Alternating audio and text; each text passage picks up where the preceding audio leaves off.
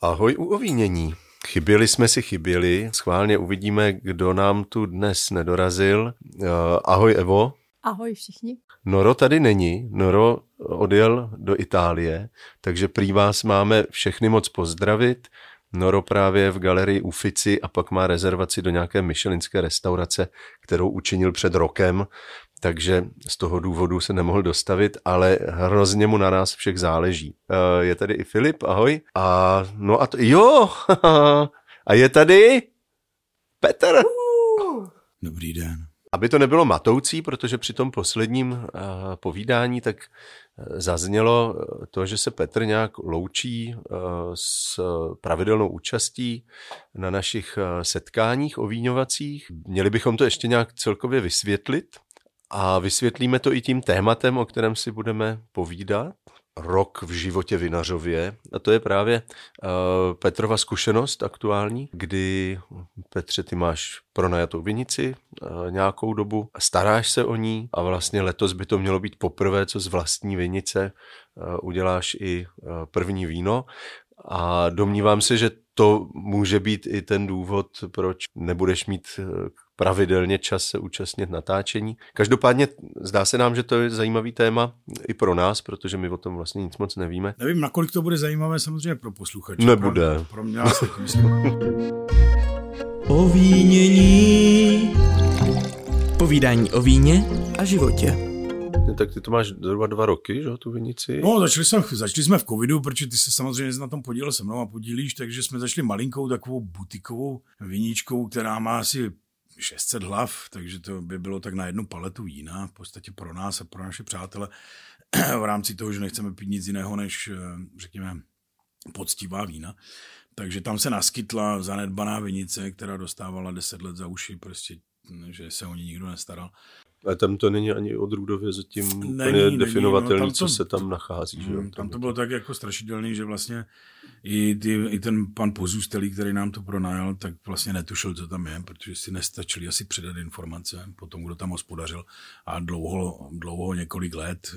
Eh, já pan to pozůstalý to je jeho jméno. Ne, ne, ne, ne, ne. Já myslím, jako, že tam, kdo se o to staral, tak odešel na věčnost a pak to dlouho, dlouho nikdo nespravoval a pak jsem se k tomu oklikou k té informaci dostal, protože on nikdo nemá zájem o malinký vin, vinohrádek, který ještě navíc jako nenavazuje na další, což pro nás má tu výhodu, že, že vlastně není obechcaný těma ostatníma chemickými sračkama. Takže kdo by si vzal prostě 500 hlav. A ani pro nás to nemělo vlastně v počátku žádný ekonomický rozměr. Byla to jenom hra v rámci covidu, protože jsme byli všichni škrceni pod krkem gastronomii, takže jsme si to chtěli zkusit, když už tolik let jezdíme po Vinicích a máme ty zkušenosti, tak jsem se toho jel jako polnohospodár. Tak ty jsi tam jezdíval, bylo potřeba trošku to tam celý proklestit, vyčistit. Trošku to si použil jako uh, úplně pražský, pražský přístup. Vřel jsem to jak mukl, samozřejmě. Otročina, strašná. Občas tam třeba... přišla od tebe nějaká zpráva, krev, pot a slzy, tam byly pořezaný třeba, ruce. tam byly třeba bodláčí, jestli si dovedete vy tady v Praze představit, co je bodláčí, ne na zahrádce, co je vás jako Takový zraní. co se mi chytí za ten drahý svetr, co mám takhle. Bodláčí. Ne, ne, to nejsou takový ty háčky, ale možná to jako, možná to to nazývám špatně, ale je to takový ten, ten sveřepej kmen, co to má, je to takový vyšší. A, a... Šampon, my z toho v Praze používáme šampon z bodláčí. Jo, jo, tak to je možný. Jaký no, organický tam, šampon. Tak proč se toho vinohradu by šampon potřeboval určitě, protože tam ten kmen toho, toho bodláčí šamponového měl jako průměr třeba tvého lení kosti. Takže to bylo strašidelné. To bylo strašně, tam nešlo pracovat ani křovinákem, takže... A pak si zjistil, co tam je za odrůdy? Dají se tam, dá se tam daréva nechat, anebo ji budeš muset vykočit a dát novou třeba? A hodně zajímavá otázka, s kterou jsem bojoval, protože jak se vyvíjel i ten náš přístup k tomu, že, že to bude butikový víno, tak jsme jako k tomu chtěli přistupovat eh, v rámci toho, že je to na, zároveň i divočina, protože nejsou ty keře úplně kultivované, že ty řezy tam nebyly nebyly dělaný leta letoucí, takže to, takže to chce uh, se trošku obětovat, takže proto ten první rok nic, pak se udělal řez s tím, že ten výnos bude nižší a v podstatě jenom, aby ta réva se nějakým způsobem připravila na to, oni jsou tam starý keře, mladý keře. No a dřív se to dělalo tak, že ten tažň se vlastně přetáhl do toho vedlejšího místa o ten metr nebo 80 cm dál. Tašeň, aby jsme, abychom to vysvětlili, to je takový to, ta hlavní větev, která se pne buď Takže v podstatě do nějakých 70 cm máte ten hlavní kmínek, který se každý rok vlastně jako rozšiřuje. Že? jo. Na něm je vždycky taková jako hlava, se tomu říká, to je tím, jak se zastříhávají vlastně ty, ty dřeva, protože ono je to jednoleté dřevo, že vždycky každý rok vyrazí nové. A ten hlavní, který necháváte na ten rok, tak je tažeň. A tam vyživoval vlastně novou výsadbu. Dneska už se sázejí řezy, ale tam jsou ještě pravo, pravokořený. Jsi snad i říkal, že jsi tam našel ryzáka, ne? Jako- Našel jsem tam no. ryzáka, nejdřív Ale jsem, o tom možná. nejdřív jsem nevěděl, co to je, protože i jako když jsem vzpomínal to, že že vlastně si spoustu věcí eh, z toho, no, z toho vinohradnictví nepamatuju, i když jsem kdysi dělal všelijaký ty zkoušky, testy a tak všude musíte být samozřejmě připraveni i na nějaké rozeznávání jako z toho pohledu encyklopedického, takže jako tvary listů, tvary bobulí, tvary hroznů, celých vám jako napovídají, co to je za odrůdu. Že? Takže já jsem se vlastně vracel od těch 10, 20, 30 let zpátky, protože některý jsem nepoznal, některý samozřejmě poznáte a některý ne, takže takže jsem tam objevil toho ryzáka. On je teda původem, myslím, slovenský, protože je z Hore Hroně. Jo, jo. No on se moc nepotkal, ale to, to, to bychom vlastně mohli někdy i povídání o těch pravokořenech, to uvidíme. Ale rozumím tomu tak, že ono není jako podstatný teď identifikovat, uh, jaký tam jsou odrůdy. Jak pro koho? No tak samozřejmě minimálně z toho důvodu, uh, jak potom přistupoval ke sběru, ale tak... Uh, Ne, tak právě na to se ptám. Takže letošek byl eh, hlavní rok, kdy se konečně mělo sklidit a, a vlastně nebylo cílem sklízet odrůdy, ale vlastně tu sklizeň pojmout najednou jako multikulturní a nějak s tím pracovat dál. Takhle jsem to chápal. je to správně, ty jsi mi v tom vlastně i teoreticky pomáhal, co se týče názvu. Chtěl jsem udělat tři, tři vína z toho, řekněme. Vlastně to byly tři hlavní eh, myšlenky. Bylo to pot, slzy a krev. Protože to jsem tam všechno jako prožil a nechal. Takže pot měl být to bílé víno, které by z něho šlo, převážně teda Sauvignon, který by byl sbíraný odděleně selektivně. Pot proto, protože je tam krásně mineralita, je to poctivost v tom potu. Krev, tam měla být z modrých odrůd, protože tam převažuje... Bluk, bluk. Tam, tam převažuje eh, Pino a je tam trošku Zweiglu, takže bych se nebal je udělat společně. Určitě bych jim dal hodně dlouhý prostor na dřivě, takže by to byla opravdu krev a v tom já spatřuju tu šlechetnost. A ten prostřední to jsou slzy a to jsou slzy štěstí a radosti, což měl být pednát. Takže takhle ty tři názvy těch vín měly z, z toho vinařství. No ale proč, ale proč říkáš teda měli? To vlastně jako musíme to asi dovysvětlit vína, na která jsme se těšili všichni. Tak letos už to očekávání bylo veliké, takže s velkým důrazem na řez, pak probíhaly zelené práce, krásně, já jsem vám posílal všem fotky, tam rostly vlčí, má, vlčí máky, kopretiny, růže, prostě nádherná, malebná, biodynamická vinice, takže jsme se na to všichni těšili. Myslím, že poslední aktuální fotky byly začátkem června. No a co se nestalo, mnozí si to budou pamatovat, eh, takový ty strašidelné letní bouřky počátkem léta, červen. A tak tam okolo Kijova, kde jako řádilo jaký polotornádo, nebo jak to nazývají, no a padaly tam teda strašidelné kroupy. Takže já jsem furt věřil tomu, že prostě ten Bůh jako to nemohl dopustit. Tak jsem volal tam některým vinařům. Borec, který tam má třeba tři vinohrady v té oblasti, tak říká dva, mám v prdeli, jeden je v pohodě. Jeden další vinář měl půlku rozbitou. A když jsem tam přijel si pobrečet, tak jsem zjistil, že tam zůstalo hroznou jenom na jeden kýbl. Takže prostě v půlce června si Jsem zjistil, věděl, že, to v žádná sklizeň že rok je, rok je nenávratně pryč a co dál. Tak to je zhruba rok vinařů. Děkujem, Peťane. No, takže dovidění. Nějakým způsobem jsem se rozhodl, že dál už nemůžu jít, protože to byl první schůdek. Vemte si, že vlastně, když chcete dělat kvalitní víno, nebavím se o tom, že byste měli dělat výsadbu, to jsou čtyři roky pryč, ale tyhle keře jako byly dostatečně staré a zajímavý poloha, takže když chcete jako mít uh, nějakou vratku, nějakou návratnost, jako myslím teďka jako ekonomickou, jo, že to budu monetizovat, ať už mezi přáteli, nebo, nebo za pár šušnů, to je jedno. Stejně do toho dáváte prostě nejenom svou energii, ale i ty peníze musíte dávat do všeho. Protože víš co, když jsi chudej, nemáš kde bydlet a dáváš energii do něčeho, co se ti, to jsem zapomněl říct, co se ti vrátí za dva roky, protože když jsi dělá kvalitní víno, tak ty ho v září pobereš a mm, prodat ho nejdřív můžeš v září, což mě nepřipadne úplně fair, protože pak, když se nebavím o nějakým sranda uh, lajně pednatu, tak ty za rok jako můžeš dostat zpátky tu investici. Ale celý ten rok zase investuješ do toho dalšího. Takže tobě se začne promítat návratnost až po třech letech, pak když chceš dělat kvalitní vína. Takže pro mě jako v mým, v mým stavu životním, ekonomickým, prostě jako druhá střelba do kolena. Takže jsem to chtěl vzdát a bylo to pro mě jako najít si hezký strom, lanou jsem měl. No ale protože Petr je juchtovité povahy. já, bych tomu, já bych tomu měl, jako co říct, já jsem totiž rozjítřil svým odchodem srdce našeho nejlepšího režiséra ze všech těch režisérů, režisérů který nás vedou. Takže Ondra mi vlastně donesl dárek jako na rozloučení a dostal jsem nádhernou knihu, kterou samozřejmě jsem měl v ruce asi 8 vteřin. Od té doby tříma Filip a listuje v ní a je to někdy z roku 70, snad si to upřesníš. A z toho čerpá právě tyhle názvy, jako je Juchtovitý a je to o víně. Kniha se jmenuje Vinařská akademie, autoři František Dašek, Jaroslav Pátek. Uh, vinařská abeceda, co jsem řekl? Vinařská akademie? Vinařská abeceda. Nám se opravdu moc líbila už na první pohled a já přemýšlím, že taky odejdu z podcastu, abych dostala nějakou hezkou knihu. Ještě abychom upřesnili, je to z roku 83. 83? Tak tam už jsou novinky. A to je dobře, protože vlastně, jestli budeme pokračovat lehce, co se dělo potom, potom krupobytí, tak vlastně já teďka jsem si strašně oblíbil toho Horňácko, Dolňácko, což je okolo Slovácka, dostal jsem se k dalšímu, uh, dalšímu vinohradu. A to právě vysvětluje tu juchtovitou A povahu. tam ti lidé se podle, toho, podle tohohle pořád jako jedou. To je pořád jako 83. si myslím, že je to poslední literatura podle které jako tu linii výroby vína drží. Takže, Takže jenom já tady na dovysvětlenou jsou tady různá adjektiva, jak uh, popisovat víno, ale opravdu existuje juchtovitá příchuť ve víně. Uh, najdeme i podobnost s Petrem. Starší červená vína mají tuto stařinku, kdysi velmi oblíbenou.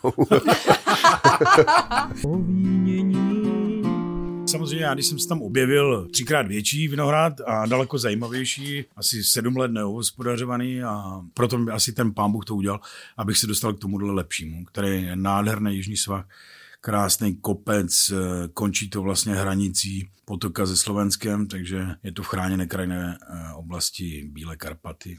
Úplně úžasný vinohrad, tam tam se dá žít dokonce. Chápeš to, ty jsi v červnu zjistil, že ti kroupy potloukly vinohrad. A hned začátkem srpna jsem skočil do toho. sehnal možnost. No, tak, tak. A tam jsem znovu otročil, protože byl úplně taky zbídačený. Samozřejmě ta, ta, ten výsledný sběr bude tak vypadat, protože není na keři jako dva, tři hrozný, ale je tam asi třeba 14. Další, Takže to... Ne, větší, větší No, šťáva, jasně, když bude cukr, tak se s tím dá jako za, zadělat na...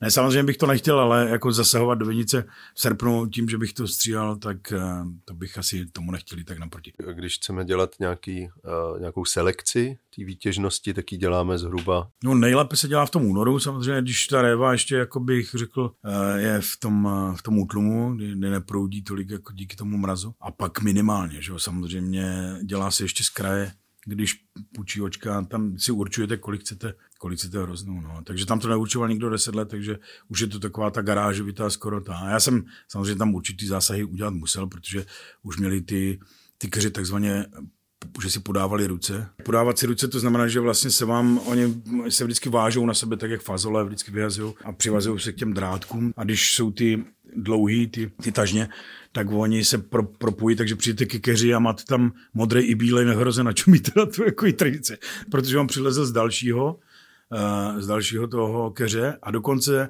si podávají ruce nebo spíš nohy, protože to se plazí po zemi, že máte i obřádek. No? Takže máte třeba eh, vpravo jako bílý hrozný a najednou se tam objeví modrý, protože on je naproti a on spodem proleze prostě ten tažeň až do toho, do toho druhého keře a tam se chytí těch drátový a tam teprve roste a tam plodí, jo. takže jako strašidelná divočina, takže spoustu věcí se tam nedalo udělat. Udělal jsem samozřejmě, co šlo, abych ten, eh, abych ten keř odlehčil, aby se nelámali ty držně, aby aspoň ten zbytek, co by se dal pozbírat, tak aby měl aspoň nějakou, řekněme, vyzrálost. Pravděpodobně z toho nevzniknou teď erbovní vína, že? jako, jako ano, ano, vinařská abeceda erbovní vínu. Ano, ano, uh, dostaneme se k tomu. Nebude, a, bude jenom zámecké. Bude. No a co, co teď? Jaký je teda plán? Protože ty seš, ty seš ale ve fázi vinaře, který nemá zázemí, nemá ano, technologii, ano, nemá sklep, zoufalém, máš vinici, který v zoufalém stavu skočil. Svoje vlastní nůžky a pučenej křovinořez. A protože jsem šetrný, jak jsem z Hané původem, tak samozřejmě jsem kupoval vždycky ty, ty nůžky, které stojí úplně za hovno, ty nejlevnější takže to vždycky jako po, po jednom dní musíte zahodit, ono opravdu se oplatí. No a tak samozřejmě jsem si to maloval růžově, pozbírám, vylisuju, pa, pa, pa, teď už mám teda sklep tam domluvený. Jak ty se během měsíce si se dostal k Vinici, nebo dvou měsíců k Vinici, k, ke sklepu, který ti někdo půjčí? No tak, Jak se to dělá? No to je jako jednoduchý, je prostě šekovné. Když to tak poslouchám, tak je dost dobře, že sestra nešel oběsit po tom, co ti ty kroupy zničily. Tu, to mě děláš radost, zdali chutí mi to. A, a, že a... radši jako si sehnal novou vinici, protože víš o tom celém procesu od začátku do konce, bylo by to dost škoda to Já bych chtěla naznačit, že jsou jiné možnosti zavřít se do sudu. Nebo, nebo, ne, ne, to jako máš pravdu. Já, já jako až, se, až se trošku v noci budím, že připomínám takový ten uh, jako mokrej sen Petra Nejdlika, který si zařekl, že nikdy nebude zemědělčí. Jo? Pak do toho spadl a myslím si, že i mu děkuju za to, co dneska vím o vínech. Uh, tak je, i já jsem k tomu měl přístup, že já se tomu věnu opravdu strašně dlouho a, a čuchal jsem ke všem těm pracím, takže nejsem jenom ten bílej limeček, který se fotí s tím ponořeným nosem na profil. Jako já. No, jako, no. tak ty, na tebe nemají sklenici ještě na ten tvůj nos. Ale víš ty profily na těch sociálních sítích.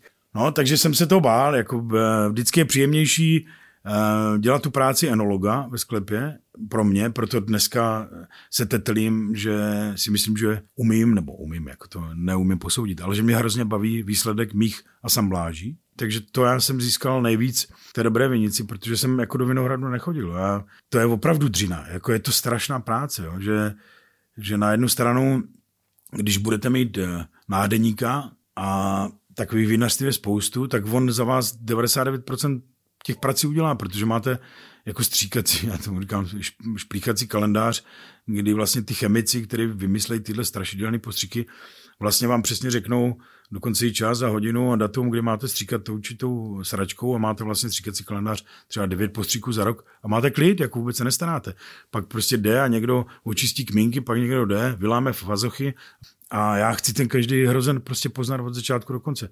A já prostě věřím v nějaký energie neměřitelný a to ne, nelze jinak dosáhnout, než že jsi v kontaktu vlastně s tím vínem i v tom vinohradu. I když já to znám až potom, když je, že je dovezený do toho sklepa, jako když jsme vlastně sázeli první kvevry do země, když eh, tomu vínu nasloucháš, když ti šeptá, když začne, začne teprve jako kopat a, a když dozrává, a když eh, ho máš potom, já nevím, tři, čtyři roky na sudu a vždycky si přijdeš ochutnat a vidíš, jak, jak s tebou komunikuje nonverbálně, jak, jak prostě tam je provázané energeticky. To je to krásné. A teď objevuju tu dimenzi, které jsem se vždycky bránil. To, že to poznávám i jako zemědělec, protože tam to není o víně. Vůbec. Ale voní to jinak.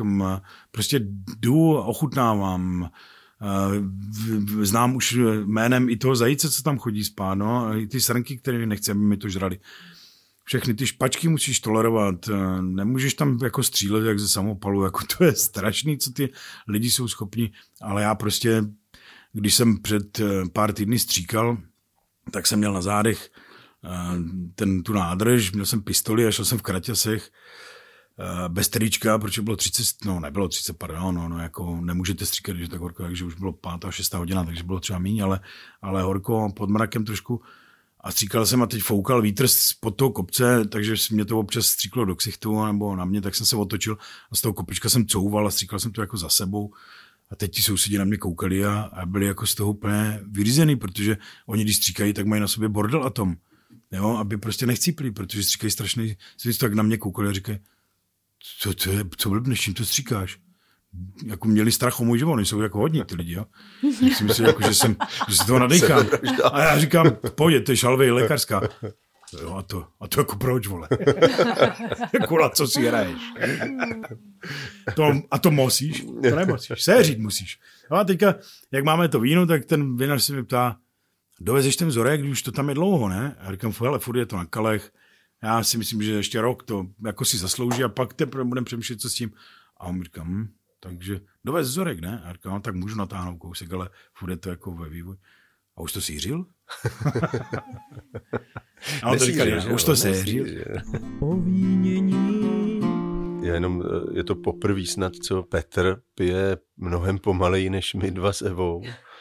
Petr má pořád tu první sklenku, co jsme si nalili. No přátelé, to mi vlastně nahráváte na, na něco, co se toho tématu vůbec netýká, ale já mám vlastně díky tomuhle jako obrovský vnitřní uspokojení, ale věřte mi, že já za tu dobu, co tam jezdím intenzivně, řekněme od toho června, než to by byly kroupy a potom začátkem toho srpna úplně, protože tam jako to bylo na džungle, takže to jsem opravdu tam jako chcípal 12 hodin denně. Tak já vlastně za celý ty prázdniny jsem se nenapil dobrého vína s přáteli. Jako tam přátelé jsem našel, jsou tam krásní lidi, piju s něma víno, ale ne dobré. Takže pak mám vlastně vždycky v noci tu díru tady na tom jícnu, když se zbudím a nemůžu spát, protože jako nemůžu je urazit. Teď jsem onehda pro vás eh, vlastně vybíral ten burčák a bylo to vtipný, protože jsem objel asi čtyři a u některých pořád byly tak nějak jako skrytý vady. U některých jsem viděl uh, takový malinký merendičky, které do toho lejou, tak tam měli půl palety, nevím, jako jestli kvůli barvě nebo cukru. Nebo to asi byl dobrý výkup, protože to byly takový ty 02, takže to byly zřejmě pro speciální edice pro nějaké letadla nebo vlaky. Takže zřejmě dobrá cena, takže to šlo taky do moštíků. Jo. Ve finále poslední, předposlední, než jsem koupil tenhle, ten, který jste chutnali, tak eh, ten vypadal jako nejzdravější, ten ještě tam lisoval a, a že tam má mopr, což je vlastně muškát moravský, ale původem je to vlastně křížený muškát otonel. Ten jako vypadal dobře, jo, tak říkám, no, tak jo, tak z čeho to máte, jak to tady dlouho, a jo, pojď to, to, to, to, tamto a nic, někde jsem neviděl nic podezřelého, tak jsem se domlouval, on říká, chceš ho chutnat? A říkám, no, tak, tak běž tam k té bečci a podal mi kelímek, plastový, tak jsem si mohl nabrat z té bečky. No a co včer neviděl, za tu bečku jsem viděl tam rožek a tam bylo půl palety krystalového cukru. To tam vidím, že, že on to prostě včera pozbíral nebo předevčírem, nechá to fakt jenom lehce zakvasit, nebo tomu pomůže, pak tam vysype prostě půl palety krystalického cukru. Tak to asi někdo chce takhle pít, no, protože proč by to tam vez? On, on jede do Prahy, on zaplatí za dva dny 15 tisíc za stánek. Jako chápeš to? Že máš stánek, kde je jenom lavice, nic jiného, místo dva metry a ty dáš 15 tisíc za to, abys tam pomal tak kurva někdy si to musí vzít zpátky. Já bych chtěla říct, že takhle, mě, mě to se to hrozně líbí poslouchat dneska Petra. Fakt jako klobouk dolů ke všemu. Já si fakt vážím toho, když piju dobrý víno, tak si ho vážím, že, že se povedlo tomu vinaři ho udělat a ty jsi to dneska potvrdil vším těm vyprávěním, co se všechno může po cestě stát, než pijeme to víno. A že to opravdu není tak jednoduchá cesta. Takže když se to povede a je to, je to víno, který je vyrobený poctivě a ne tak. jako Nemusí chemicky, se to stát, když tak, se vydáš jinou cestou. Tak je to o to vzácnější a jako fakt si toho vážím a těším se na to tvoje si, vína. A já si strašně vážím toho, že si mě vážíš a protože si tě do smrti budu vážit a teď bych krátkodobě si vážil, kdybys mi ještě nedala skleničku vína, prosím. Ty ale děkuji, pořád nemáš děkuji. úplně technologii, abys byl připravený na vylisování, na Nemám nic, holoprdel úplně. Krásné místo a tím to končí. A teď jako, jak se to vlastně stalo rychle, jo, protože vlastně srpen, splanírovat v podstatě kus pole na to, aby to dejchalo, aby tam ty plísně prostě nezačly v tom dusnu a vlhku koncem toho srpna jako se rozvíjet, tak potřebuješ to pročistit, produktovat. Už tam toho moc nevymyslíš. No a zjistíš, že za týden bys měl sbírat, co teď, jo. No, tak, tak v tom je zase to, to uh, horňácko, dolňácko, já to furt nevím rozdělit, jo, protože jsem tam krátce a, a budou se na mě zlobit zřejmě ti místní, ale oni stejně čekají, kdy to bude v rádiu, takže, takže zatím mě neslyšejí asi, ale tam je ta krása, ta, já nechci říct prostota, ale ta prostost, jako v tom, jak ty lidi prostě nehledají kudrlinky a není tam žádný kalkul, jo, že já prostě jedu okolo a znám tam nějaký vinaře, že jo? teď jsem se seznámil se Svaťo, který má čtyři sklepy od nás, ten taky ten a ten říká, jsou nešťastné. Tady jsem musel pozbírat, pozbírat Millerku, protože už mi to bude o osí a, a stydím se za to, že já, že to dělám do plastu. Ale já to dělám do plastu, protože po mně už to děti nechtějí dělat a já nevím, jestli to nebude letos poslední sběr a mě už se neoplatí. Mě už jsem měl staré bečky a já nové kupovat nebudu, nerez, nerezu nefandím. A ten plast mi momentálně přišel nejlevnější, tak má takový ty imitace sudů z těch tvrzených plastů. A on se za to stydí, ten děda, který stejně jde tou cestou těch sířejících, jo, těch 83. Eh, roku z toho katalogu, ale tam mu nelze co vyčítat. On jako neměl kde jinde uh, jako reedici téhle knížky, aby se naučil. Takže on to dělá pořád stejně. A teď se stydí za to, že musí používat plast. Protože příští rok už neví, kdo to bude sbírat, protože děcka to nechcou. což je strašný u těchto malých vinařství. Pak buď zaniknou, jakože dneska Dobrý signál pro nás, zavětříme. nebo to pohltí takový ty družstva, které vyjedou s těma křídlama za tím traktorem a postříkají všecko, i ty ovce a psi, které potom pelíchají. No a co se týče toho zázemí, tak to funguje tak, že já jsem se tam zastavil, jako fakt tam, když oni velmi brzo zjistí, že tam nepřijel jako vychcánkovat, tak ti otevřu dveře. Já tam vlastně celou dobu bydlím u přátel, protože jak bych to jinak řešil, když tam jedu třeba na týdenní cyklus zelených prací. Jako v penzionu, to už by se mi dávno nevyplatily ty vinice. Takže já tam bydlím u známých a tak to funguje úplně všechno, že se dostaneš potom i k takovým těm uh, vinicím, o kterých 20 let někdo nevěděl a oni nemají ani chuť to někomu prodávat, s někým se handrkovat, ale pak když vidí, jaký jsi a jak oni to, jak oni to myslejí, tak jim je to příjemný, no tak říkám, vylisuješ mě? A on říká, no já říkám, "No, ale ty mě pošleš do prdele, já toho mám málo, protože já nevím, třeba budu něco šlapat, jako večerku, kterou tam mám a riňák, tak ten bych třeba chtěl nechat na pet. Ten Zweigl bych chtěl dělat jinak, nebudu prozrazovat a pak eh, ten zbytek bych chtěl udělat jako takový myšmaš. A říkám, já toho budu mít málo. On říká, to je jedno, mají kdybys dovez 50 kg, já ti to udělám. Akorát si musím domluvit, protože já lisuju, Franta lisuje, Jura naproti, Karel naproti, jeden má lis a oni si to prostě prostřídají, ale musí se tam setkat. Že když jsem teda to jako přišel vyjednávat, tak ta, ta dohoda vypadala následovně. Oni sedí u stolu, že, a, a na talíři je čerstvý chleba, namazaný šmahulou z čerstvě sebraných hub, že protože tam už je to krásné, to, ty chřib, chřiby a to, tak tam rostou hřiby v těch chřibech. Tak to voní a říkáte si, no kurva, to musím, že k tomu ta domácí okurka no, jako kyselá. Tak si sednu, tak s ním půlku chleba, protože to jako fakt vám nedovolí si nevzít, i kdybyste byli na jezení, protože je to krásný čerst. A oni, no dej si ještě jeden. A automaticky s tím uh, povolem, jakože už jsi teda přijatý k tomu stolu, tak automaticky bereš čtvrtku a nalívá svou vlastní slivovicu, protože tam už všichni aj pálí. Takže kousnete do chleba, maláš tam pra slivovice, tak to musíte, abyste neurazil, to je domácí. Vezmete si druhý chleba, samozřejmě hned přistane třetí, druhá slivovica, protože to má jako eh, vliv na tu mikrofloru, že jo. Pak dojíte ten druhý chleba a, on řekne, dáš si tam prlu? A ta už je jako na přípitek. Takže to si musíte nechat nalit. Nalijete si s ním, protože vás nechal u toho stolu, ještě dřív, než jste probrali to lisování. A řekne, dáš si pivko? A ne, ani ne. No ale pak zjistíte, že když tam prli, musíte to něčím zapít, protože už je to jako, už tam není ten chleba s vajíčkem, už je to jako přísný. Tak řekne, jo, dám si jedno. Tak donese lahváča, bohužel teplý krušovice, tak to je strašně peklo. Tak tam lupnete ještě mezi tím, při tom obchodě jednání, ještě dvě malé štamprličky čisté slivice, ta je dobrá. Zapijete to půlkou toho lahváče, toho teplého, těch teplých krušovic a skončí ten obřad a, a dohoda obchodu. Je domluveno, No, nemusíme si tam podávat ruce, můžu přijet lisovat kdykoliv, akorát pozor, že může lisovat Karel nebo ten, což mě nevadí, protože já budu určitě poslední, kdo bude lisovat. No a pak přijde ten okamžik, kdy ten trojboj završíte a on říká, pojď, ochutnáš burčák. Takže já po dohodě lisování se vyplazím po třech hodinách po čtyřech, jo. Takže tak to tam chodí a je to krásné. Ne, nemáš to no. Bych tam, jednoduchý teda, jako ten rok Jsme vinaře. teprve u lisování. jo. no, proto bych tu technologii chtěl postupně pořídit. Jo. A mě je krásně, když jsem sám ve Vinohradu, takže to je lepší. Já si tam nenosím ani krušovice, ani tam prly. To jsou všechno věci, které já k životu nepotřebuju. Já mám rád vyzrálé víno. A teď mi ještě řekni, co vlastně z těch hroznů máš v plánu udělat v tomto roce?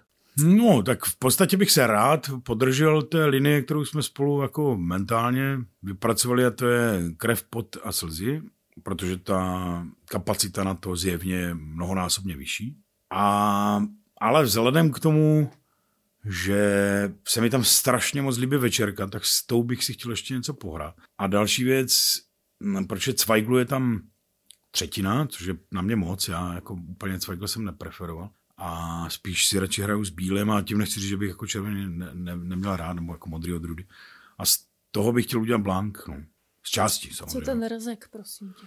Ten rezek, vezmeš ten, jako jedno odrůdu, ten rezek si musím to- trošku načíst. Já, jak říkám, objevil jsem jednoho na Slovensku, který toho rezka má. Tam se tomu teda říká rezeň, ale není to právě, je to stará odrůda, která už se skoro nevyskytuje. A... Já na rez, ale na rezek fakt bych byl zvědavý. To- Čistý rezek to snad neexistuje nikde. nikde. No, neexistuje, nebo je jich málo, takhle, jo, že se neoplatí z toho dělat jako monoodrůdový víno. Já si nepamatuju jako vinaře, který by vůbec věděl, že ta odrůda existuje. No to, to On je pravda, dunajský, no. tuším, To- s přídomkem dunajský. já. Určitě, já bych z toho chtěl udělat malinkou jako demiženovou edici. že Těch 50 litrů. Limitku, erbovní limitka. Herbovní zámecká limitka. Já jsem vlastně chtěl i říct, eh, za každým vínem, které pijeme, a pokud ten vinař si to neulehčuje všemi možnými způsoby, tak opravdu je zatím strašně moc práce, lidský energie, eh, přemýšlení, vnímání, napojování na tu přírodní energii a cyklus. A, takže a v tomto ohledu každý víno by si vlastně zasloužilo nést někde v podtitulu krev, pot a slzy v názvu. Ale na to si ještě musíme počkat. Ona chápu, že to nejde dělat ve všech případech. Někteří to umí nahradit, je to v podstatě jako něco jako porod a pak je tady cesta císařského řezu, že pokud, pokud není vyvolaná jako z zdravotními důvody. Takže každý si může určit, jestli chce to prožít, anebo nebo ne. Někteří se pak pře- překlenou do pozice zaměstnanci, smlouvy, cashflow a slzy. Jo, Ale knížecí eh, a té- císařské rady. Já bych možná ještě eh, podotkl, že ve chvíli, kdy budeme poslouchat toto povídání, tak eh, o vínění už bude mít i svůj, nebo už má vlastně v tuto chvíli svůj Facebook. Eh, Pokud nám tam budete posílat jakékoliv eh, podněty, nápady, eh, komentáře, nadávky, čím houšť, tím líp, abychom se mohli sami někam posouvat a přemýšlet o tom, co děláme, protože to je jako to základní imperativ. My vlastně moc nevíme, co děláme, tak nám pomozte. A nebo ne. Nebo nechte ležet. Peťane, díky moc. Já taky děkuji. Já bych tomu ještě dodal, prosím vás, m, vy všichni posluch, posluchači, mě Rejža našeptává, že, jich, že je vás 506. To mi krásně sedí. Já bych vám pak jako třeba tam poslal číslo účtu a když každý pošlete korunu, tak mě to přesně vyjde na bazošu na takzvaný dubňanský demižon, 50 litrový. A vězte, že je to pořád lepší, než abych používal plasty nebo neres. Tak díky. Čau. Díky moc, Evíku, děkuju, ty spěcháš, já vidím, že už jsi nervózní, že ti za chvíli začíná školení, ale je to školení, eh, eh, Eva vede školení o víně. Tak já se loučím a těším se na to víno od Peťana. Díky vám všem, děkuju o víněncům, poslouchejte nás, sledujte Facebook o vínění a u příštího povídání Už vám řeknu, kolik mám těch demižonů nových. Povínění. Povídání o víně a životě.